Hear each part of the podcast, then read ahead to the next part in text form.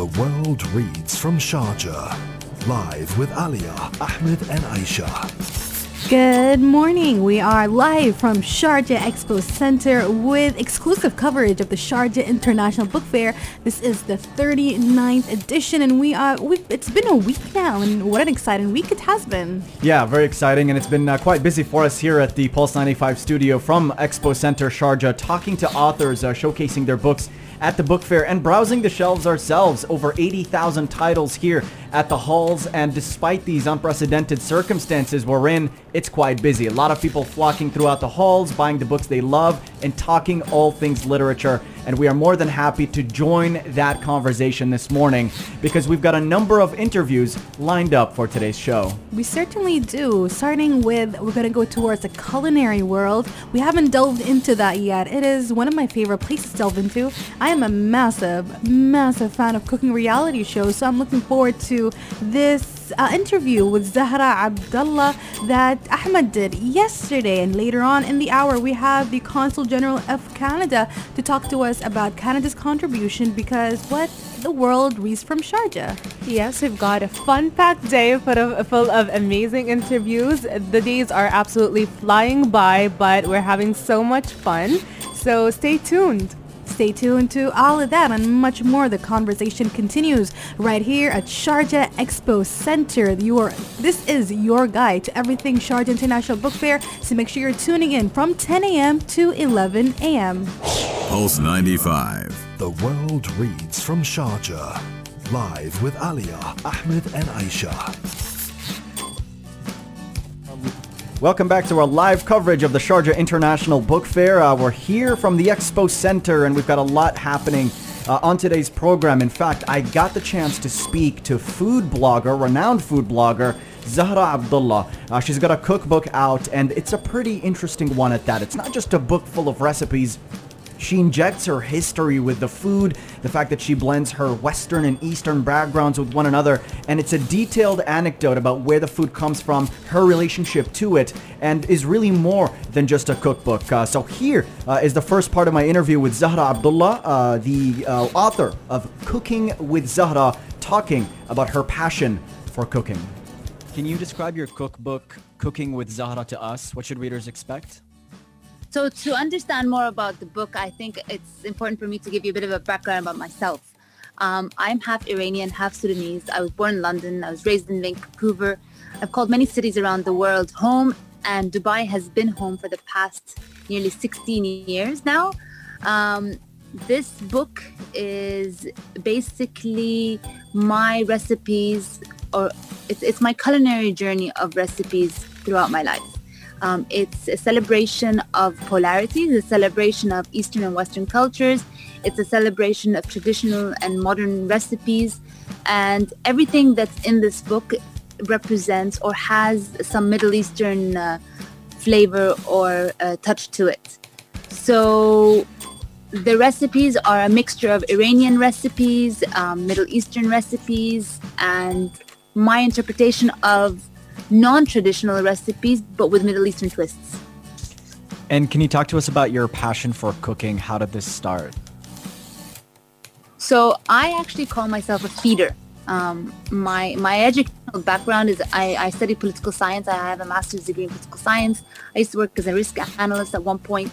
Um, food was my therapy. Food was my artistry, or is my food is my therapy. Food is my artistry, and um, I I got into the food business because I like to feed people. And that's what's the key driver to why I love doing what I do. Um, and so a lot of the food are, are recipes that I make when I have my family over or when I host dinner parties. Um, and pre- pre-COVID era, dinner parties were a, was a very common activity in our day-to-day routine. Um, at least every week we'd have people over. And at least once a month we'd have like a nice big social gathering. What does that feel like uh, feeding someone uh, when you have a throw together a big party you serve them dinner and people enjoy it? How does that make you feel? Uh, it's the best feeling in the world. Um, knowing that through food you can make someone happy and seeing that joy expression of joy in their in their face is really what makes the whole experience happy. And to be honest, I also noticed that my food tastes better when I know someone's ex- excited about eating it. Um, when I know I'm going to cook for someone who I know is going to love and appreciate that, that experience, then I find that I put a lot more love and effort into into um, the the menu. I remember this one time where we had some guests that were supposed to come over, and I I just didn't feel their vibe. So I made sure I invited someone who I knew would appreciate what I was doing, and the food turned amazing. Otherwise, I would had my mojo was gone for the cooking process. it's really funny how that works. Um, look, going back to your book, it's not just a, a, set of recipes. You've got a lot of stories there about the history of the food, where it comes from, and I'm interested in the in how you composed it, how you put it together. Can you talk to me about the process of writing this book and making it happen? Well, there's many different elements about this book. I mean, I find that you know this book represents many things. Um, as an Arab woman, there's always this impression that you know or there's this misconception. I don't think it's a current day impression, but there's this impression that uh, or misconception that uh, you sh- you're a girl, you should learn how to cook so you can cook for your family. Um, food is more than that. Food is more than an obligation. And my my purpose is to show that there's joy in cooking, and and the joy is in preparing it and feeding people because it's a form of expressing love. Now, this is not some form of expression of love just directly for one gender. It's actually for everybody, for children, for elders, for younger, for male, female. It's for the whole family to be part of the process. And I find that flavors are memorable. I mean, you, I'm sure, have some of the most in- incredible memories of maybe your teta or maybe your auntie or your uncle. And a lot of them are childhood related memories. You know, for me, it's like Friday lunches at my teta's house all the kids would gather. It'd be chaos, children running around, and we'd all wait to eat a nice meal at lunchtime after Salat um, al-Dhuhr. So for me, these are memories of Sudan, and, and I like those memories, and I want my children to have their own variations of memories. And so food is a great way to create really nice um, memories. They always say that um, our senses are what causes us to have positive or negative memories and it's the smell, it's the scent, it's the taste, it's the flavors. So these are things that I like to make sure are part of the memory building tapestry I'm, I'm creating for my children. That was the author of Cooking with Zahra, food blogger Zahra Abdalla, talking about her relationship uh, with cooking, her passion for food as well. And stay tuned to Pulse 95 because up next we'll resume that conversation and she's going to talk to me about some of the most interesting things she learned writing this book. Stay tuned. Pulse 95. The world reads from Sharjah. Live with Alia, Ahmed, and Aisha. We are continuing our conversation with Zahra Abdalla that Ahmed had yesterday, where she talks about her cookbook and how she is merging her experience as somebody who is part of the Western world and the Eastern world and this entire marriage all in her book. So listen up.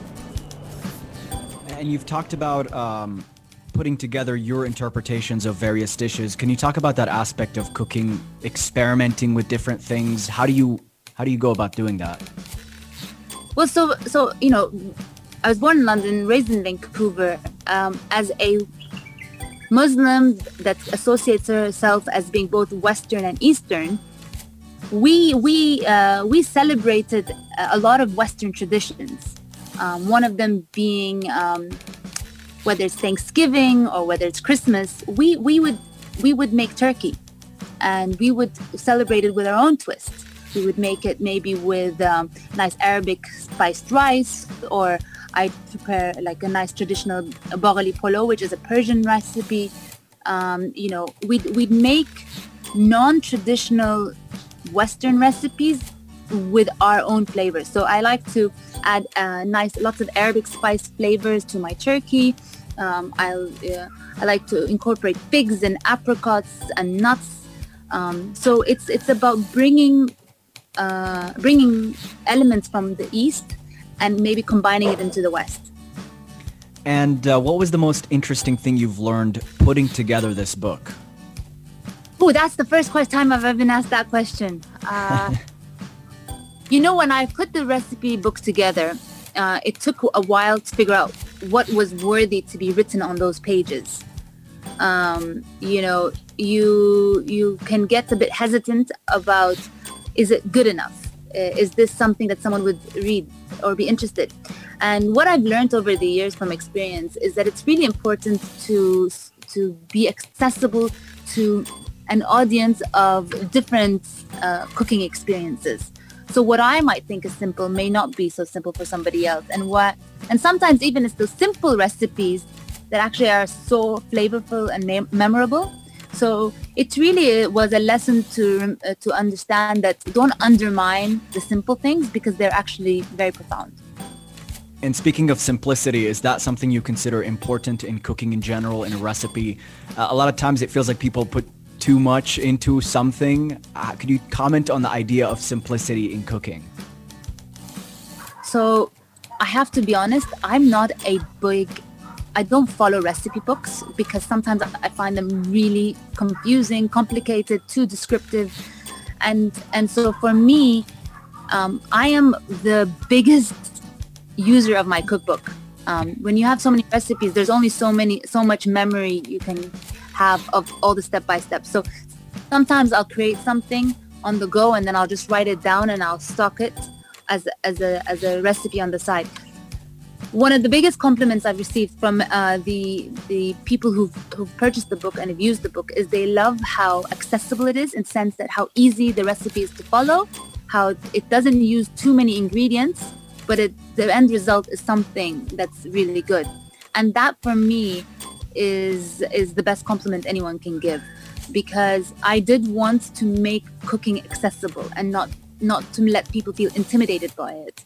Um, and I know a lot of people can get intimidated by the art by the by the process of cooking. And for me, I always say make mistakes and enjoy it. It's okay to make mistakes. I mean, the first waraq and kusa mahshi I made was I think two months after I had gotten married. And my husband always jokes around. My husband, by the way, does not give a compliment until unless it's real. And it took oh. me a oh. long time to appreciate that because I'd be like, "What? What do you mean it's not good?" He's like, "No, no. When it's good, I'll let you know." So now I get a lot of positive compliments. But it was a journey to get to this point. But the point is, is when the compliments come and you need, know it's genuine, it's so much more enjoyable to receive than when you're getting something that's not. But but basically, what I want to get to is that no one starts off being a good cook. We all have to make our trial and errors, and we will continue making. I make so many mistakes still, but that's how we learn. And so, as long as you become comfortable to accept the, the errors of, in the process of learning, then you'll be fine. And uh, you've got a lot of great recipes in the book. I browsed through it myself. Could you share, if you could, one of your favorite recipes with us? Um, I have to say it's the um, saffron chicken with frika. And the reason why I love that recipe is because uh, it's a celebration of not only the polarities of East and West and traditional modernity, but it's also a celebration of cultures. So I'm half Iranian Sudanese. My husband is Palestinian Jordanian. Frika is a traditional grain from the Levant region, which Persians don't typically use or cook in their kitchen. Um, saffron is a very Persian um, ingredient, which people in the Levantine region don't necessarily use it commonly. And so what I say is this this recipe is the marriage of flavors, as is the marriage of my husband and I. So this is one of my favorite recipes because it celebrates both cultures, both flavors, and it's just an easy one-pot recipe to make. That sounds beautiful. Uh, thank you so much, uh, Zahra, for joining us on the program. Thank you for having me. I appreciate it. That was so nice. Exactly. I, the, the last dish. I am super hungry right now. I barely had breakfast. I had the saddest breakfast today, which was, uh, do you guys know rice cakes? Yeah. yeah. But I had corn cakes. Oh, oh goodness. So they're not bad, but they're just, because I was in a rush, I had no time to add, put add anything. So it was just stale corn cakes. and now she's talking about frika. She's talking about saffron and chicken and mahshi. And I'm like, not now, not at 10 a.m. Yes, I, I really enjoyed how she said that food isn't an obligation it's a form of love and i find mm-hmm. that to be so true i remember a couple of days ago i went out with my friends for dinner and i ordered this potato dish and when i ate it i was like I feel like I'm eight at my grandma's. This feels so good. Like there's so much comfort in certain dishes, so I definitely relate to that. Absolutely, yes. Yeah, I appreciate that a lot. In fact, uh, she spoke to me about how if she's cooking for a group of people that she doesn't necessarily like too much, is reflected in the food whether she feels that way or not. So there's a really strong relationship between your connection with people, this social gathering, and your desire to feed them. And when it all comes together, it's a beautiful moment. And she spoke about that as one of the primary reasons why she cooks. She said, I'm a feeder. That's what I like to do. I like to see mm. people being happy. I like to see people have a good time. And that's what it's all about. And it's beautiful that she brought all that together. She spoke about her relationship with her husband, how that's influenced her cooking, her background as well. And it goes to show that there's so much to food, a lot of history behind it, a lot of love, a lot of relationships, and it all just comes together. It's really fascinating. And I love how she has this unique experience of having so many different backgrounds, marrying someone with a completely different background, living somewhere, being from somewhere. So her food must be really delicious and interesting. And I just appreciate how she brought spice to the West. Absolutely. Mm-hmm. I'm so excited to check out her book, which is available at Sharjah International Book Fair. And yeah, I honestly, even the idea of the whole how easy it is and how accessible she wants her recipes to be because we're all moving way too fast. We don't have time, like I said.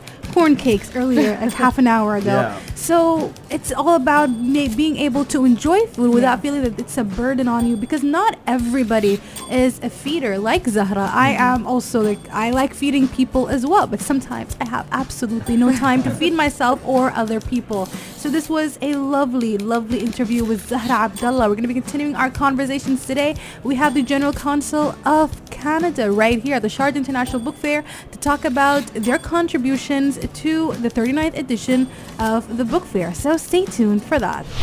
You're listening to Pulse 95. The world reads from Sharjah. Live with Alia, Ahmed, and Aisha. Morning, everybody. Welcome back to our live coverage of the Sharjah International Book Fair, and we are happy to have with us here in the studio His Excellency Jean-Philippe Linteau, Consul General of Canada in Dubai and the Northern Emirates, to talk to us about Canada's presence at the book fair. Good morning, sir. Good morning, Hamad. Thank you. sir. Uh, so let's talk about uh, what Canada is doing overall, how it's contributing to this year's edition of the Sharjah International Book Fair. So before I, I go there, I, Yeah. I'd like to just commend the commend the organizers of the Sharjah International Book Fair for putting together a really impressive event. Um, this year has been really tough for everybody with the pandemic, and, and to be able to put this together, present it to the public, and present it in a safe manner uh, with everybody wearing masks, physical distanciation, and so on. Uh, congratulations to Sharjah for, for doing this. Um, and Canada is, is proud and, and pleased to be here. Uh, it is one of those uh, not cannot miss destination on the international book fair circuit, and uh, so it was important to be here despite all the difficulties with, with travel and, and whatnot. And I'm here to say that Canada is uh, committed to the Sharjah International Book Fair, and that you know this year is is a, a asterisk year, as I call it, but uh, we'll, we'll we're here to stay, and we'll continue to be here in the future. It's a pleasure having you guys here as well, especially since you guys contributed with authors as well, haven't you? So, so we're here with uh, we have seven uh, publishing houses that have that have books that are featured uh, at the book fair, but we also have, have three authors that are taking part in the, the virtual program uh, for for the book fair. And you know, I have to tell you, I'm I think this these virtual programs have become uh, a way to democratize events and accessibility, increase accessibility, so that that you can actually reach more people. You can reach them everywhere. You don't have to be a local in order to benefit from that. And so, uh, for example, Yann Martel, the the uh, author of the Life of Pi, so a very one of the most famous. Uh, uh, Canadian authors will be speaking, uh, I believe, tomorrow or the, the day after tomorrow uh, will be avail- his, uh, his interview will be available. What an opportunity for listeners around the world to, to pick up on that. Yes, and uh, during such um, stressful times, uh, virtual events really helped us uh, like have that human touch and that human element, and not forget uh, how well we can communicate in this modern age. And speaking of the pandemic. Uh, how was Canada able to go through the publishing industry in Canada, able to go through the pandemic and navigate through the challenges? So, you know, pu- the publishing industry was impacted, like all industries, by the pandemic. The lockdown, especially, has, has hurt the economy as a whole. Uh, but what we've seen is that this sector has adapted, has, has evolved, has innovated in order to uh, to survive. And what the da- data shows us in Canada is that 58% of Canadians have said that they read more books uh, as a result of the pandemic, right? That they've been reading more books than ever. That's so that that's very good news for for the publishing industry. And what is the adaptation? So some that uh, may not have had the same online presence uh, went big time into making their uh, their their uh, works available online.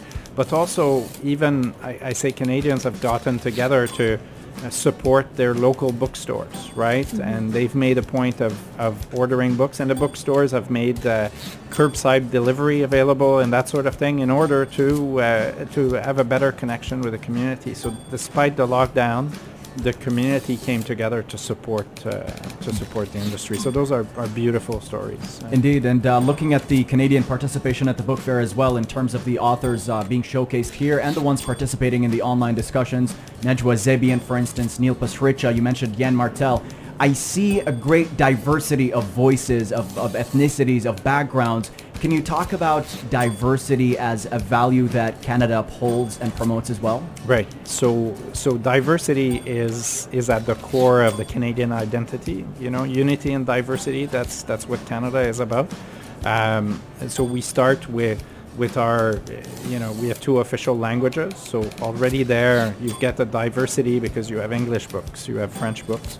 Uh, First Nations. So our our native population is also featured in our, our culture very very strongly. If you come to my my house in, in the UAE, you'll see uh, native art. That's what I, I choose to feature in, in my house in my house. Uh, and then, as you point out, is that all the, the new Canadians, people who have come from around the world and have become Canadians, and have have uh, written about their experience, and that that is also, I would say, in the last 20, 30 years, uh, a core of the of Canadian literature is about the the immigrants' experience uh, into Canada. So diversity is what Canada is about, but that's so that's why it's reflected into our, our literature for sure. We're going to continue our conversation about Canada's contribution to the Sharjah International Book Fair with Ex- Excellency Con- the Consul General of Canada. So stay tuned for that right here at Pulse 95. You're, You're listening, listening to Pulse 95. Pulse 95. The world reads from Sharjah. Live with Alia, Ahmed, and Aisha. We are here with His Excellency the Consul General of Canada, Jean-Philippe Linteau, who is talking to us about his con- the Canada's contribution to Sharjah and their presence here at the Sharjah International Book Fair. We were talking about diversity and the authors and the publishers. Can we talk a little bit more on the publishers available here at the Sharjah International Book Fair? Yes, uh, please, pleased to do that. So we have seven publishers that are attending, then that, that are exhibiting books uh, here. Uh, they are not attending physically, unfortunately, because of the, the pandemics Yeah. and the, the, limitations on travel in Canada. Um, interestingly, many of them are uh, children's books publishers uh, from the part of Canada that I come from, where the French part of Canada, Quebec, and um, uh, you know this is this is something that that's really important. Uh, is how how much I've seen while walking the floor, how much I've seen a focus and emphasis on on children books, and this is what brings us together as as Absolutely. nations, as people is our, our love of children and our commitment to better children education and there's nothing better than, than books uh, to do that so uh, a few publishers are, are here uh, featuring uh, children books uh, including the, the famous Caillou. If you know Caillou is a Yeah, i- yeah, is, a, yes. is a, a Canadian uh, invention, a character, a children character that has uh, not only uh, generated a lot of books, but also television uh, programming for children and all that. And it's that, that education that I that, that is so important. We also have the uh, at the other end of the spectrum the uh, uh, the academic publications that are being featured here, and and academic is is um, is at the core of the Canada Sharjah uh, relationship. Like we've had university exchange uh, exchanges taking place between uh, Canada and Sharjah for many years, and so. Uh, to see to see academic books here, uh, really, you know, on engineering and, and whatnot uh, being featured, I think is, is really illustrative of that, that relationship between the two uh, the two nations. And I love how diverse um, the set of books that you have. You have ac- academic, children's book, and what uh, children books and whatnot. So Margaret Atwood is one of my absolute favorite authors. I've talked about her books a couple of times on the show um, over the past few days. So what books by Canadian authors would you recommend our readers? So you're when you talk about Margaret Atwood, you talk about the superstar of uh, of Canadian authors, right? Yes. And and so uh, so so that's great. Uh, I'm I'm glad that you you enjoy her her, uh, her writing. Um, uh, she's a she's a feminist author, Yes. and, and so uh, you know, and and clearly.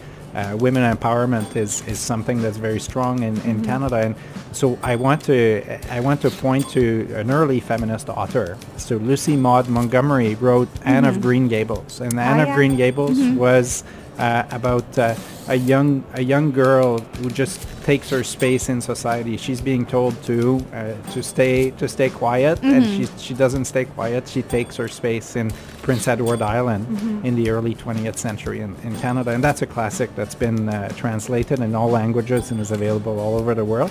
Um, I like another classic that I like very much is Michael Ondaatje. Michael Ondaatje is a Sri Lankan Canadian author, uh, very famous for The English Patient, right? Yeah, That was also turned into a movie, but uh, uh, he has another another book that I read that I, I really enjoyed uh, because I lived in Sri Lanka in a previous posting, uh, Anil's Ghost, which is about uh, about Sri Lanka. And then we talked about uh, Yann Martel uh, earlier, but that's that's a must-read as well. Uh, just just uh, an incredible story, right? Love that. Life of Pi, right? Yes. Yeah. That's right. Have you watched the movie though? uh, I, I have, I have, but I like the book better. Oh, so your team, uh, the book is better I, than I'm the book is better kind of team, but not always. Not, Not always. No, it's yes. We did have we did speak about book adaptations and how sometimes the book is better, sometimes the movie is better, sometimes when you're really lucky, we have both versions are as good as each other. Any parting words? How do you want to tell people to come to Sharjah International Book Fair and check out all the Canadian publications and the Canadian authors? So, so I do want to encourage people to come here. Again, as I said earlier, the, the uh, organizers have made it a, a safe and, and fun experience. There's a lot of publishers that are, are here. Make sure to, uh, to check out Canada in the international bestsellers uh, kiosks here at, at Sharjah International Book Fair. Uh, but, but you know, uh, I think at the end of the day, that you come in person or you access the programming, the very rich programming virtually. What's important is that we all keep reading, that we all keep uh, uh, opening our minds and, and uh, becoming better, more educated.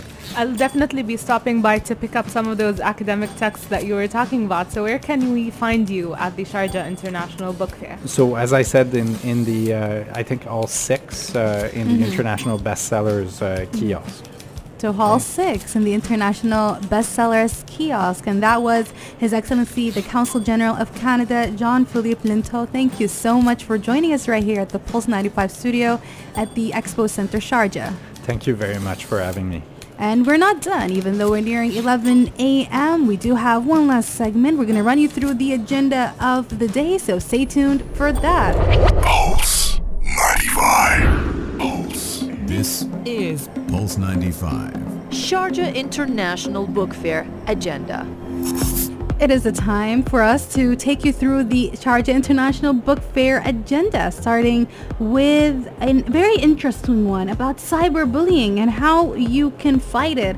It is an ongoing discussion, an ongoing debate about how can we tackle this. We see more issues happening across the entire world where people are, well, getting into a lot of trouble and sometimes with uh, lifelong repercussions when something tragic really happened something that starts off as a small word that can you know, go off and become something much, much worse. And it's going to be by Divya Ahuja at 3 p.m. Yeah, we've got a pretty elaborate program today. Uh, as always, head over to sharjareads.com. That is sharjareads.com to access all the workshops, the interviews, the virtual sessions taking place throughout the International Book Fair until November 14th. And this is all free to attend, so take advantage. Now, one event we're looking forward to is going to take place today at 1 p.m. It's a discussion uh, featuring authors Yasmin Alibhai Brown and Muhsin Al-Ramli, moderated by Iman Al-Yusuf. And what they're going to talk about is the impact that concrete reality has on our writing. And uh, the authors bring together their journalistic background, the books they've written, and how the happenings around them, the current affairs, uh, the conflicts that we face and see on a day-to-day basis have a profound impact on your writing and how new aspiring writers could take these facts in to further enhance their writing. So that's going to be taking place at 1 p.m. We also have another interesting discussion uh, lined up later on in the show. Yes, so at 7 p.m., all the aspiring writers out there, you have to head to Dr. Wasini Al-Araj's session. He talks about how to teach people how to write. Who do we write for? And what are the challenges of historical fiction? And of course, there would be some discussion on COVID-19. And what's interesting about all of these sessions is that some of them are English, some of them are in Arabic. So if you are, you know, multilingual or bilingual or want to even learn more Arabic or fix your English as well, this would be a perfect, uh, this would be perfect sessions to be attending on sharjahreads.com. Yeah, definitely. And it's worth noting that no matter what language you speak, there are live interpreters during every session. So you're not going to be missing out on anything, even if it's an Arabic session. Feel free to attend because there will be live translation. Amazing. And with that, we end our hour right here at the Sharjah Book Fair, International Book Fair, the 39th edition. I can't say that enough. We have that's a massive milestone. Next year is going to be the 40th edition, and inshallah, we're all going to be here as well to celebrate that incredible milestone. And with that, we end our hour here, and we bid you farewell and happy reading. We're going to continue this conversation tomorrow with lots of new authors, lots of new debates, lots of things to talk about right here from Sharjah Expo Center. The world reads from Sharjah. Live with Alia, Ahmed and Aisha.